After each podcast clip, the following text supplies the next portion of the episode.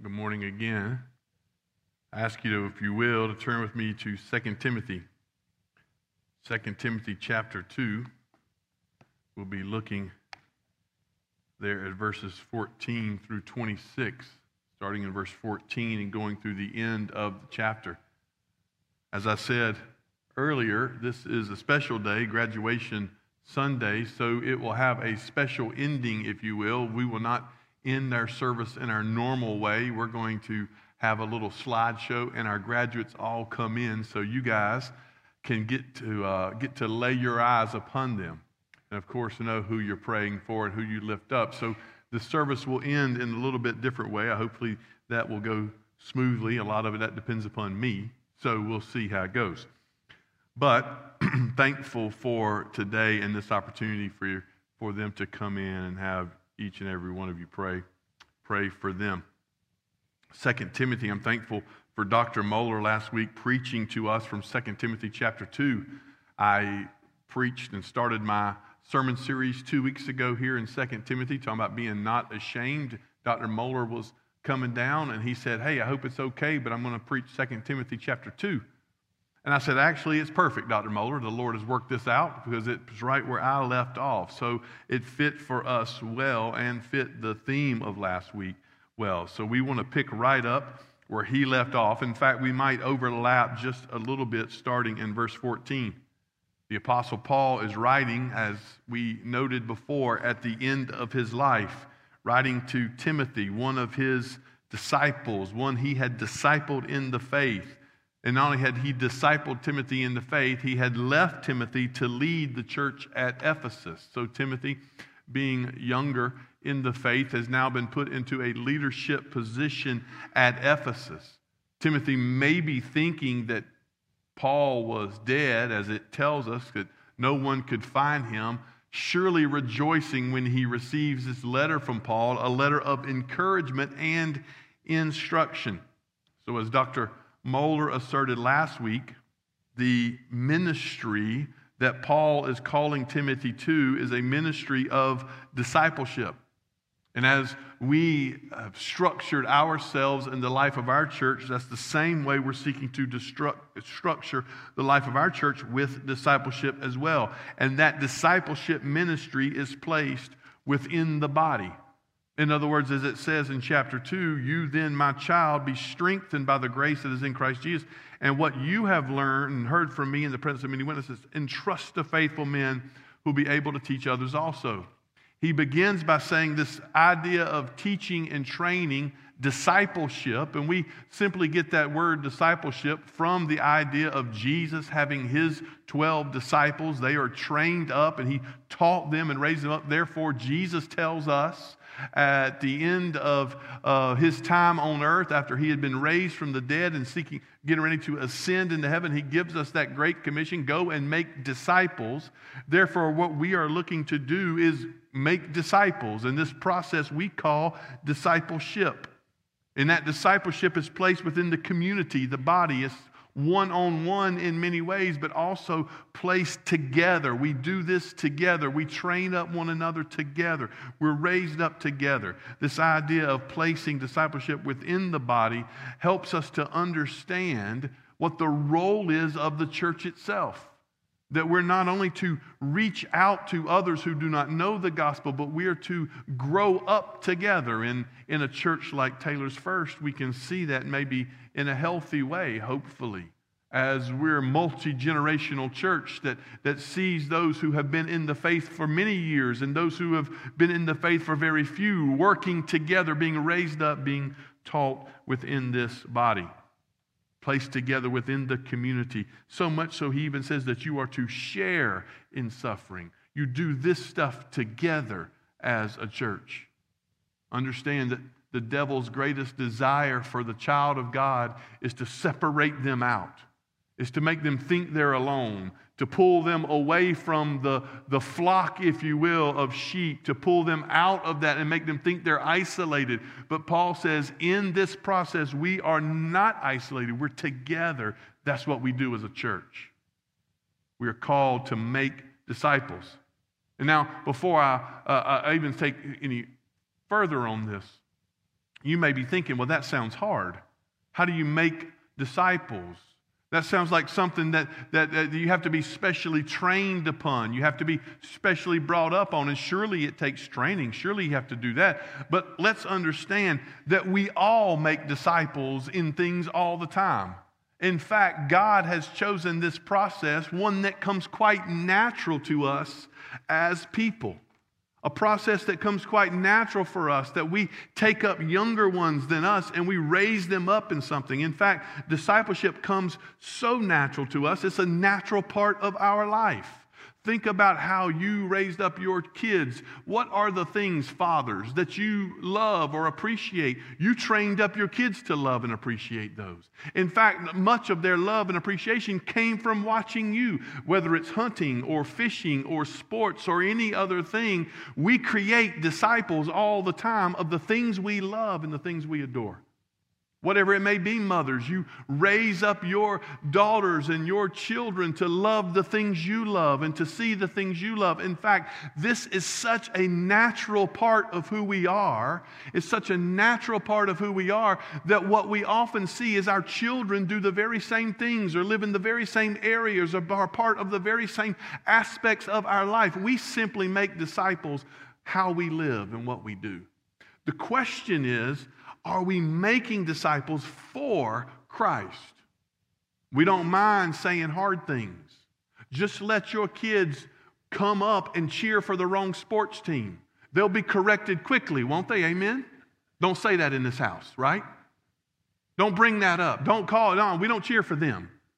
When we're making disciples and, and, things in life, we don't have any problem saying the hard stuff and correction and rebuking and doing all these other things. But when it comes to the word and when it comes to raising them up in that nurture and admonition of the Lord, sometimes we back off a little bit.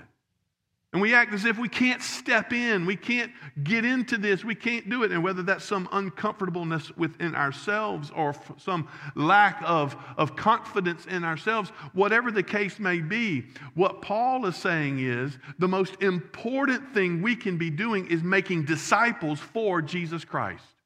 We're making disciples, but are we making them for Jesus Christ?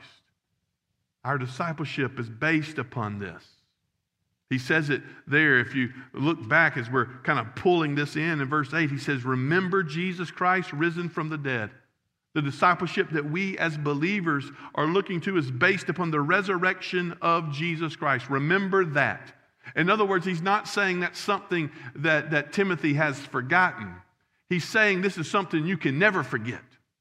It's something that, that you remember today and you need to remember it again tomorrow. In other words, it's the baseline for everything we do that Jesus Christ is alive. We talked about this whenever we discussed our sermon series on resurrection around Easter. This idea that Jesus Christ is alive. Therefore, that determines and, and sets the pace for all that we believe, all that we trust, and all that we do. So he says to Timothy, Remember this Jesus Christ is alive.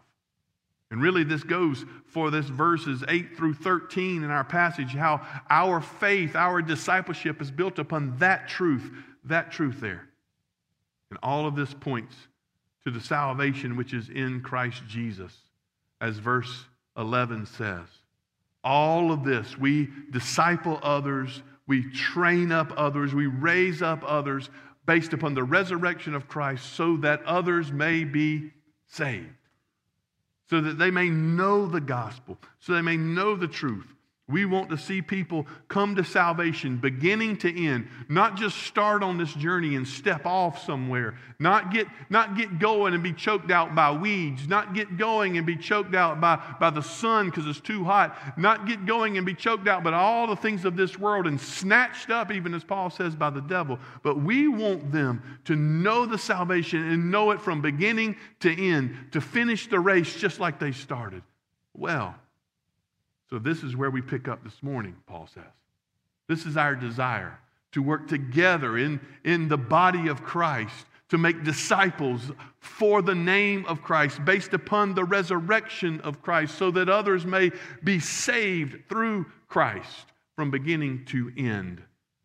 So he says, Remember those things. And now in verse 14, he says this Remind them of these things. Charge them before God, not to quarrel about words, which does no good, but only ruins the hearers. Do your best to present yourself to God as one approved, a worker who has no need to be ashamed, rightly handling the word of truth. But avoid irreverent babble, for it will lead people into more and more ungodliness, and their talk will spread like gangrene. Among them are Hymenaeus and Philetus, who have swerved from the truth, saying that the resurrection has already happened. They're upsetting the faith of some. But God's firm foundation stands bearing this seal The Lord knows those who are his. And let everyone who names the name of the Lord depart from iniquity. Now, in a great house, there are not only vessels of gold and silver, but also of wood and clay, some for honorable use, some for dishonorable. Therefore, if anyone cleanses himself from what is dishonorable, he will be a vessel for honorable use, set apart as holy, useful to the master of the house, ready for every good work. So flee youthful passions and pursue righteousness, faith, love, and peace, along with those who call on the Lord from a pure heart. Have nothing to do with foolish, ignorant controversies. You know that they breed quarrels. And the Lord's servant must not be quarrelsome, but kind to everyone, able to teach, patiently enduring evil, correcting his opponents with gentleness. God may perhaps grant them repentance, leading to a knowledge of the truth, and they may come to their senses and escape from the snare of the devil after being captured by him to do his will. Let's pray together. Father, thank you for your word. Thank you for the truth that we read in it. God, help us to do exactly what your word has called us to do, to be faithful workers for you, unashamed of the truth unashamed of your word. Help us, Father, to be useful vessels, servant, a servant unto you. All for your glory and all for your name we pray. In Jesus Christ. Amen. As a teacher, the Apostle Paul is trying to help Timothy understand what it means to be a follower of Jesus. Earlier in chapter 2, he uses three illustrations the soldier, the athlete, and the farmer. We looked at those last week. Now he's going to add three more illustrations or word pictures, metaphors, if you will, of what it is that a follower of Christ is to look like. What it is that one who is pursuing after Christ is to be. And so he's going to use these, hopefully, in this method of teaching to Timothy. He says, We're to be a worker, a vessel, and the Lord's servant. And so now, what I want to do, hopefully, is just kind of look at these three from our passage to understand what is it that the child of God is called to be. What is it that we are not only called to be, what is it that we are to do, and what's our ultimate goal in all of this? And I believe as this passage was written by the Apostle Paul to Timothy, for him that day. Also, we need to understand that while Paul was writing this, it was also inspired at the same time by the Holy Spirit, which puts no expiration date on it for us. There's no time where we can say this is not for us because we who've been purchased by Christ Himself have the Spirit of God living within us. This word is God's word, therefore it testifies to us as well. And so I believe just as Paul calls Timothy to be a unashamed worker, a clean vessel, a servant of the Lord, so he is calling all who follow after the Lord to be the same thing. And so today, maybe we can learn some things from this about what is it that God would have from me? What does He want me to do? First of all, we see the first illustration that He uses is that we are called to be an unashamed worker. An unashamed worker. Verse 15, do your best to present yourself to God as one approved, a worker who has no need to be ashamed. What does the unashamed worker look like for the Apostle Paul? I believe it begins back in, in verse 14, chapter 2. Remember them, or excuse me, remind them of these things, charge them before God. Paul tells Timothy that when you are teaching, when you are trying to raise up those who would follow after Christ, when you're telling them or showing them from the truth what it is that they are to be, you need to remind them that they are charged of these things before God Himself. Charge them before God. a good worker or an unashamed worker for the Lord needs to be reminded that they live their life before an audience of one. We have touched on this before, but this point could be raised up over and over again for us. Paul makes it on several times. When we live our life as those who are called by God, seeking to be an unashamed worker for Him, we need to be reminded that we do all of our work before God. Everything we do is before Him, He is our audience. There will be many in your life that will look to evaluate you. There'll be many who will want to put a grade on whatever you are doing. There'll be many evaluations that you have to go after and understand that those grades and evaluations do matter. But they matter in the sense, they matter in the sense that they reflect your greater purpose and your greater motivation. In other words, Paul tells us over and over again that we're to do everything unto the glory of the Lord.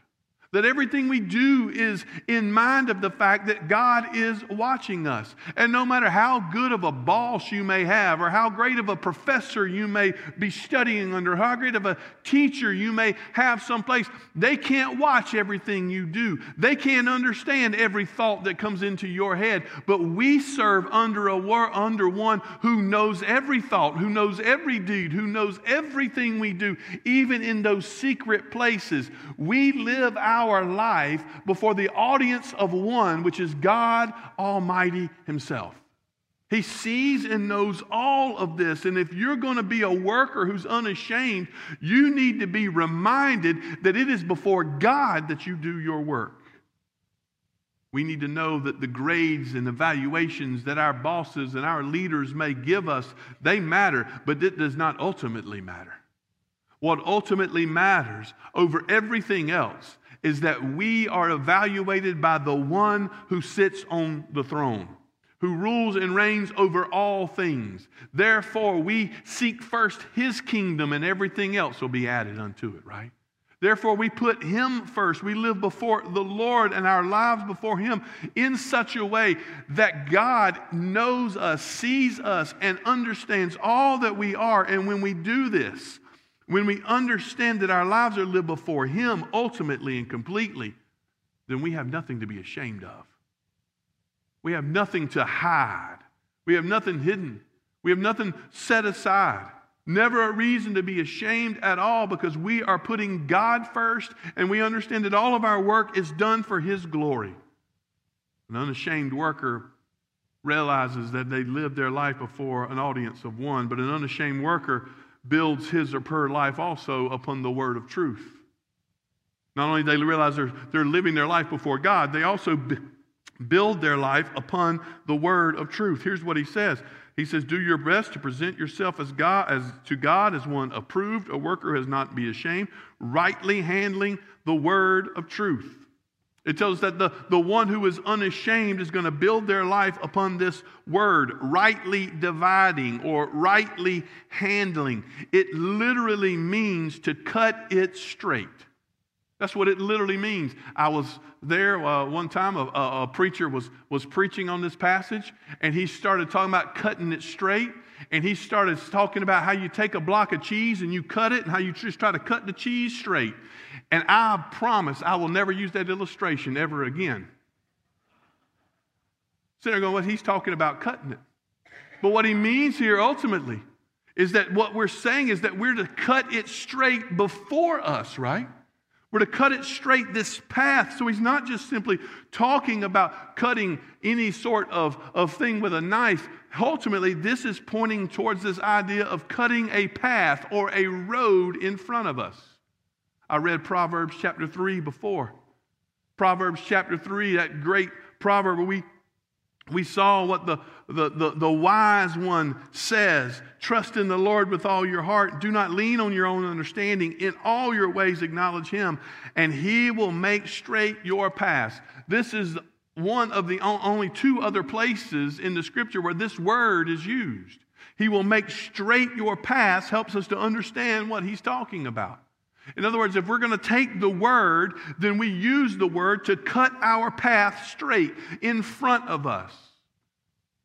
The idea of cutting a new road in territory that needs a path to be made, we use the Word of God to cut the path in front of us, is what Paul tells Timothy. Ultimately, we know that as the scriptures teach, the wide way leads to destruction, but the narrow way leads to life. And so, all of us who are children of God, we have been born again and entered in on that narrow way that leads to life, right? But we also can look around us and recognize that the way in front of each and every one of us is not always looking exactly the same. Some of us are called to be this, some of us are called to be that, some of us are, are, are, are asked to do this, some of us are asked to do that. We all have this different path in front of us. And what Paul is telling Timothy is that while all of us live our life on the narrow way, those paths are to be cut out in front of each and every one of us by the Word of God.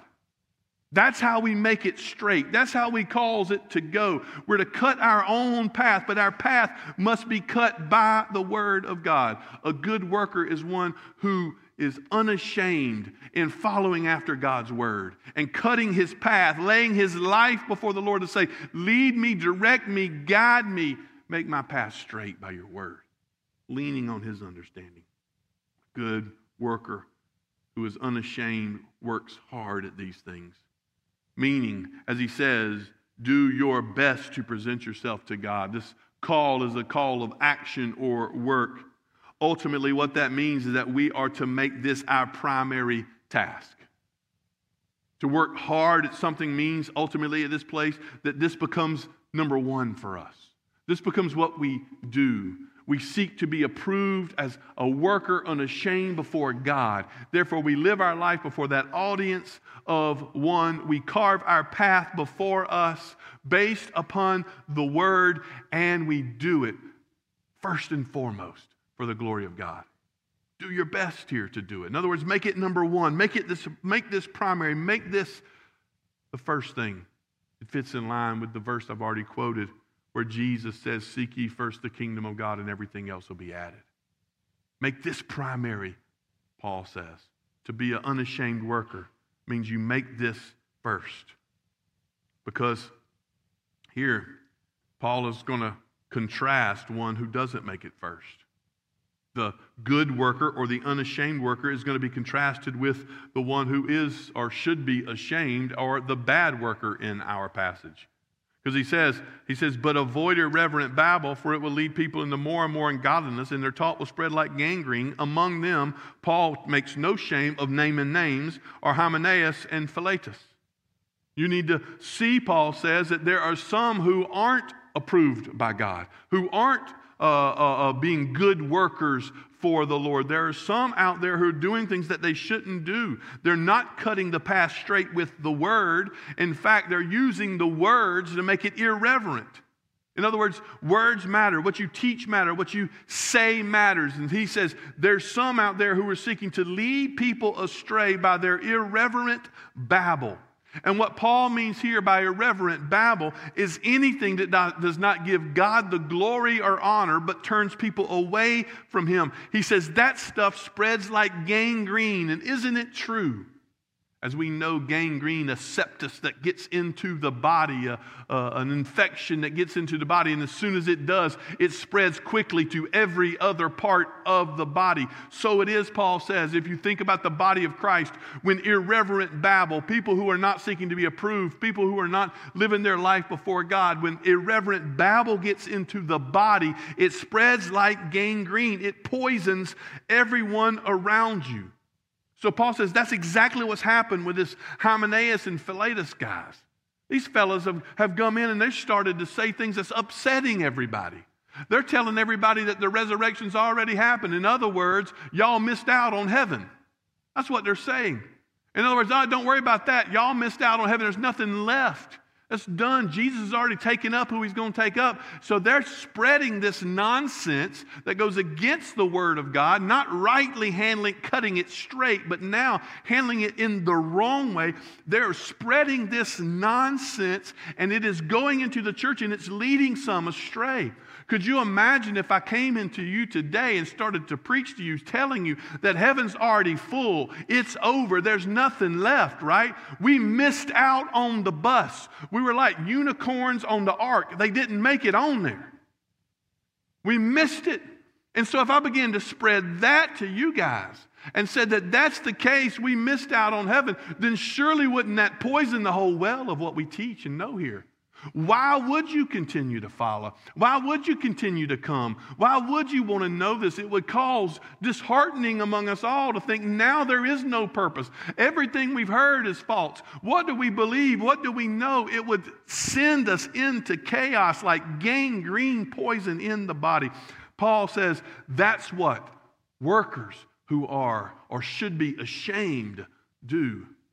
They do not rightly handle the word, but they seek to push people away, upsetting the faith of some, it says in verse 18. And although Paul says the faith of some is upset, many will try to upset us on this. Many will try to upset God's people with irreverent babble or nonsense. The foundation still stands, Paul says. But God's firm foundation stands bearing this seal The Lord knows who are His. We live and we serve before an audience of one, and guess what? That one knows who His children are. If you're a child of God today, God knows you're a child of God. There's no secret children of God. If you're a child of God today, God knows you are a part of His flock. He knows who His children are. Make sure you know that you are His. But not only that, he says, Let everyone who names the name of the Lord depart from iniquity. He puts these two things error tells, tears down, false doctrine tears down, error destroys, but truth builds up. And it builds up upon this foundation. Secondly, building off of that statement, he will depart from iniquity, as it says. We're called not only to be unashamed workers, but we're called to be clean vessels. Verse 20 begins. Every house is equipped with vessels or utensils, if you will, of different kinds. We know how that works in our kitchens. We have, we have the drawers that the kids can play in and the drawers they can't, right? We got the cabinets of the nice, fine stuff and the cabinets of the junk. We got pots, we got pans, we got dishes, we got our Tupperware. Y'all know what I'm talking about. We got our paper plates and our Dixie cups if you're from where I'm from. And so we have these different utensils and, and different pots and pans, different things in our household. And we have this, this, this clear delineation of what we pull out when guests arrive and what we use when there's no guests here, when it's just us. We have this. And so Paul's using this description to say there is a great house. This is a, um, a, a, house of, of wealth, a house of significance. There's a great house. And in this great house, there's some vessels of gold and silver, some of wood and clay, some that we use for honorable use, some for dishonorable. In other words, there's some that we use for those menial tasks that we have that nobody can see. We're just using this in the kitchen. And then there's some that we present the finest of things we can when we are trying to present it. Paul says we understand this distinction. We understand this distinction, surely. The gold and silver is that of honorable use, the wood and clay of dishonorable. And there can be little doubt that this picture that Paul wants to, us to conjure up is the Lord's house himself, his church, if you will. Paul will, has used this idea of a vessel before. He says in, to the Corinthians that we're jars of clay. In that illustration, Paul is appealing to his physical weakness and how, how difficult this is in his physical body. But here, here he's appealing to what is carried in this vessel. Paul is not appealing to the physical nature that he has. He's appealing to what is it that he presents? What is it that he brings? And here he's appealing to what is carried. Here, Paul is referring to carrying Christ's name to unbelievers or to anyone that would hear it.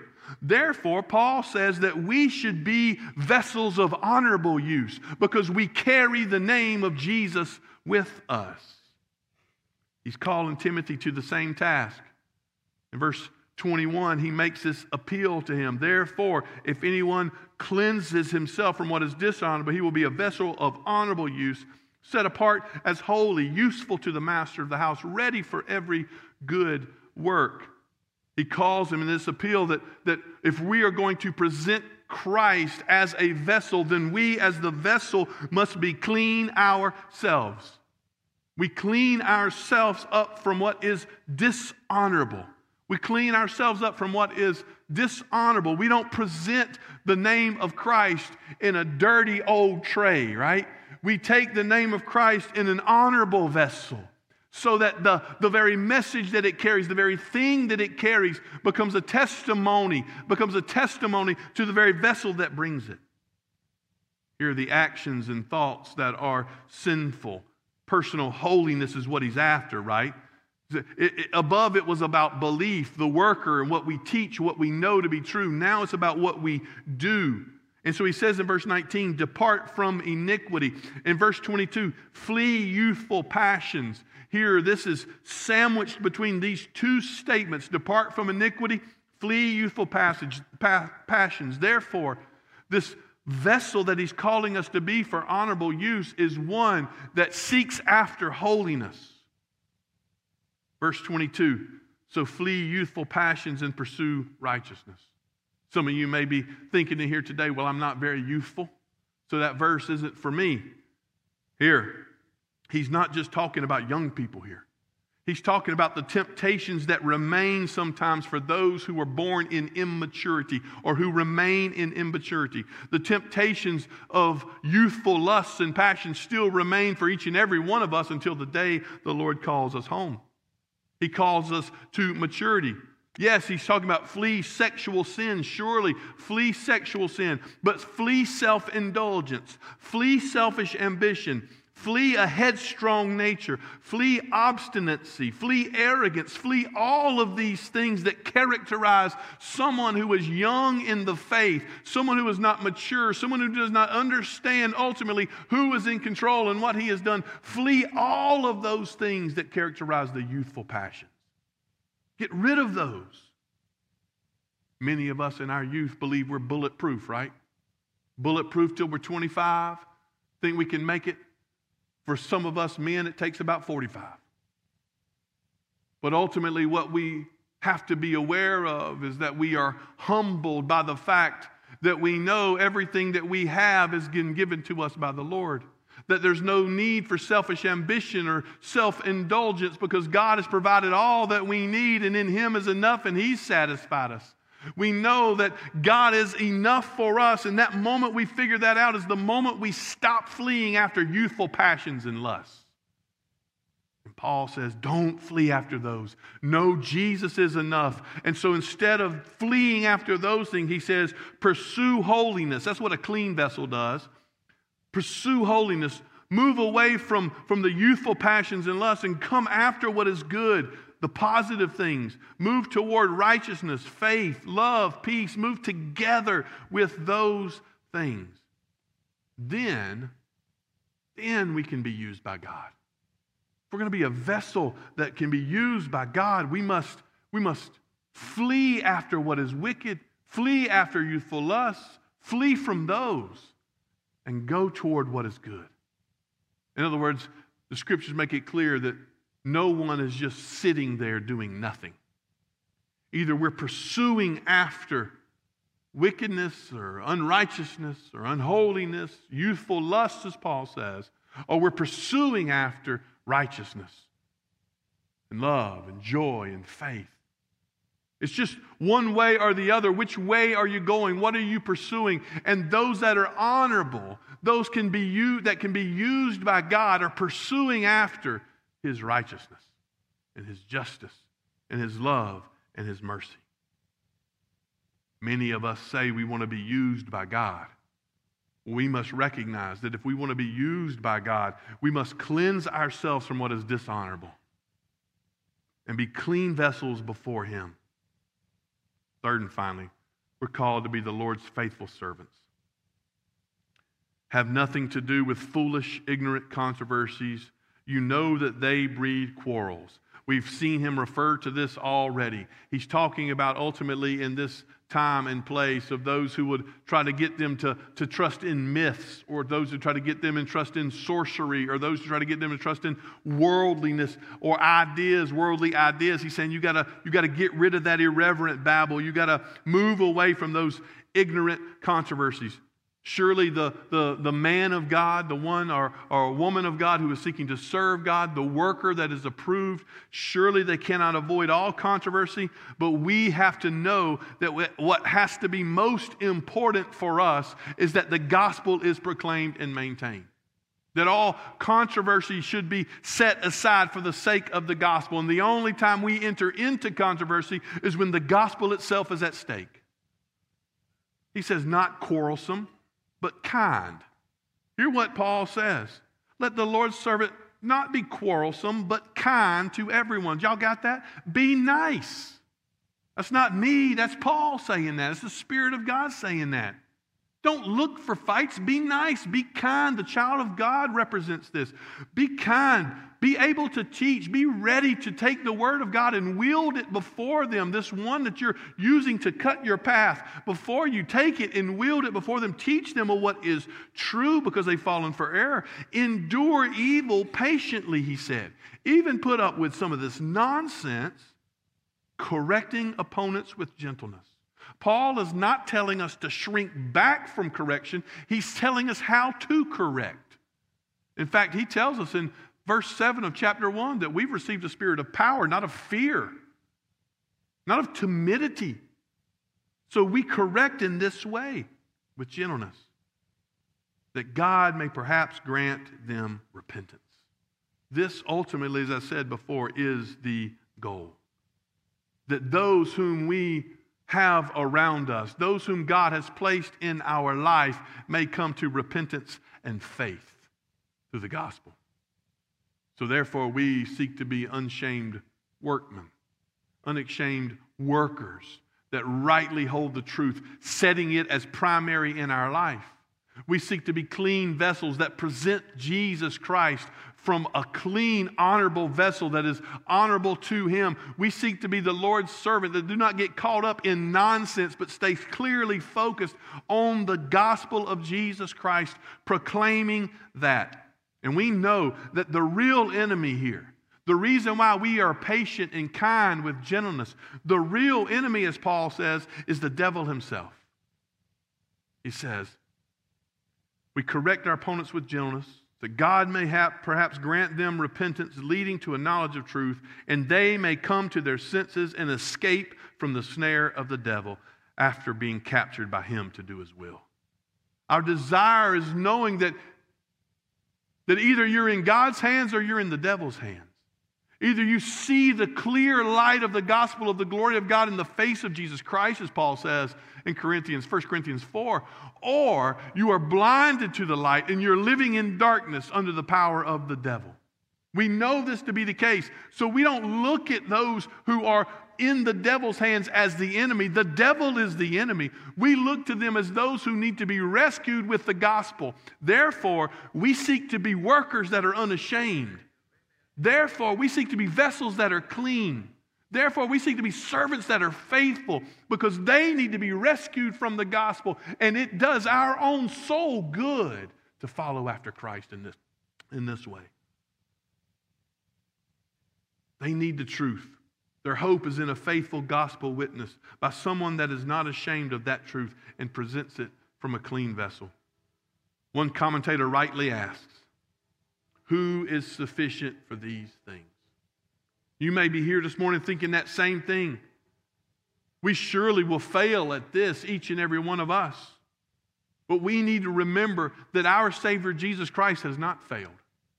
That ultimately He is the great unashamed worker. Ultimately, He is the honorable vessel. He is the servant of the Lord. He has set the model for us, and He says, Come and follow me. And so, our desire is to be like our Savior in all of these things. But here's the great thing about it we do not have a, have a performance based salvation. We do not have a salvation based upon how we do and what grade we receive. We have a salvation that was been graded already, and it received A plus in the name of our Savior and Lord Jesus Christ. And now we have received that. And so now we are free not to live off this performance of a good worker or a clean vessel or a servant of the Lord. We're free to live off the grace and mercy of our Lord and Jesus, our Lord and Savior Jesus Christ. And our freedom has now allowed us the privilege to take that name anywhere and everywhere we go. That freedom has given us a purpose through Christ Jesus to be unashamed workers, faithful, clean vessels, servants of the Lord. And today, today we look to Christ as our model and our strength in this task. We must come to the truth, not irreverent babble. Commit to the word and present it as faithful and be used by God as his people. Our desire are these things. Today we have the wonderful privilege, as I said, of recognizing our graduates here at Taylor's First. Our graduates will be coming in in just a minute. I want to pray for them, and then you'll see a video, I believe. And my desire for you is that you'll be praying for them as well that you'll pray that these graduates would not only know Jesus, but they would be unashamed workers for the Lord, clean vessels for Him. Pray these things today. Let's go to the Lord in prayer. Father, we thank you for your grace and mercy in our life, for it is good. God, I thank you for these graduates who come. I thank you for the word that has been, has been laid out for us. God, help us all to not only trust in Jesus Christ, but follow him with every step. God, you are good to us. We ask now, God, that you would help us to see your goodness as a great and glorious privilege, and that we would live our life for you. And as these graduates come forward, may each and every person in this room pray for them that they would live their lives for you as well. All of this we ask in Jesus' name.